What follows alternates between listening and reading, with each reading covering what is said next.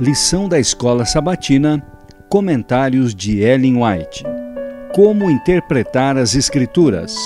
Lição 5. Somente pelas Escrituras. Sola Escritura. Quinta, 30 de abril. Sola Escritura e Ellen White.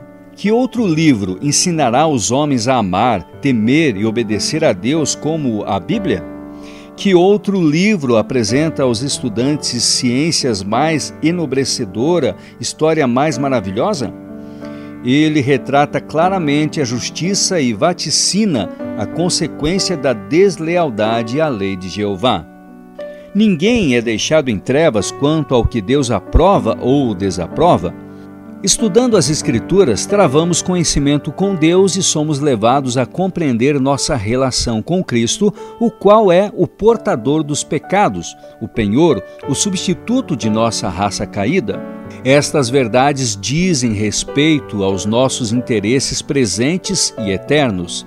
A Bíblia supera todos os livros e seu estudo é mais valioso do que o estudo de qualquer outra literatura para dar vigor e expansão à mente. Paulo declarou: Procura apresentar-te a Deus aprovado como obreiro que não tem de que se envergonhar, que maneja bem a palavra da verdade. 2 Timóteo 2,15 Toda escritura divinamente inspirada é proveitosa para ensinar, para redarguir, para corrigir, para instruir em justiça, para que o homem de Deus seja perfeito e perfeitamente instruído para toda boa obra. 2 Timóteo 3, 14 a 17, Fundamentos da Educação Cristã, página 394. A maneira de agir de Satanás contra Deus e Sua palavra não mudou. Assim como no século XVI, ele ainda se opõe a que as Escrituras sejam adotadas como guia de vida. Em nosso tempo, há um grande afastamento das doutrinas e preceitos bíblicos e a necessidade de um retorno ao grande princípio protestante, a Bíblia e somente a Bíblia, como regra de fé e prática. Satanás ainda está trabalhando com todos os meios à sua disposição para destruir a liberdade religiosa. O mesmo poder anticristão que os protestantes de Espira rejeitaram está hoje, com renovado vigor, procurando restabelecer sua supremacia perdida. A mesma inseparável adesão à palavra de Deus, que se manifestou na crise da reforma protestante, é a única esperança de reforma hoje. O Grande Conflito, páginas 204 e 205. Vi então que Deus sabia que Satanás experimentaria todo o artifício para destruir o homem.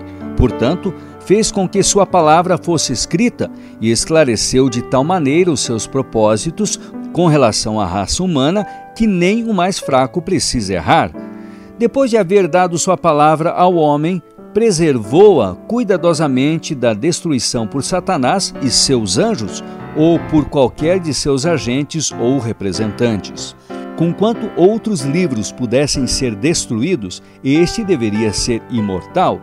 E próximo do fim do tempo, quando aumentassem os enganos de Satanás, deveria ser multiplicado de tal maneira que todos os que quisessem poderiam ter dele um exemplar e poderiam, assim desejando, armar-se contra as armadilhas e prodígios de mentira de Satanás.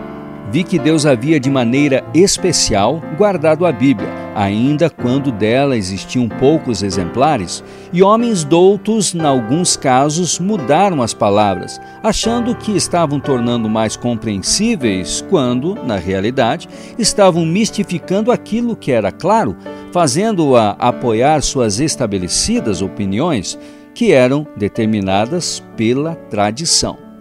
Vi, porém, que a palavra de Deus como um todo é uma cadeia perfeita, prendendo-se uma parte à outra e explicando-se mutuamente.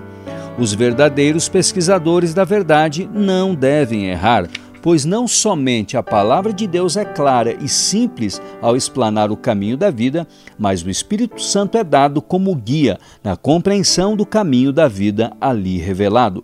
Primeiros Escritos, páginas 220 e 221.